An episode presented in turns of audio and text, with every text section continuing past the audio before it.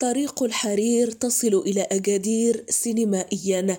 شعار أيام السينما الصينية في دورتها الأولى المنظمة بأكادير.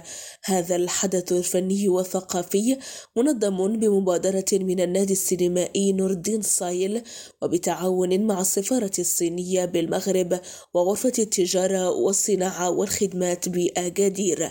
ويأتي تنظيم أيام الفن السابع الصيني في إطار البرنامج السنوي الذي سطره النادي والذي يهدف من خلاله إلى تقريب ثقافة الشعوب لساكنة مدينة الانبعاث وزوارها عبر الإبداعات السينمائية. ويحكي فيلم الافتتاح الرسمي للتظاهر عملية إنزال بالبحر الأحمر لمخرجه دان تيلام الصادر عام 2018 على إجلاء 225 أجنبي وطني وحوالي 600 صيني مدني من الميناء الجنوبي اليمني في عدن خلال الحرب الأهلية اليمنية لعام 2015 وتم إنتاج وتصوير الفيلم في المغرب وبالضبط بمناطق بولمان دداس بإقليم تنغير وتبلغ تكلفته نحو 70 مليون دولار ومنذ طرحه للعرض سنة 2018 حصد اهتماما عالميا وتصدر إيرادات السينما الصينية. وستكون العروض السينمائية مفتوحة بالمجان في وجه العموم من 7 إلى 9 فبراير الجاري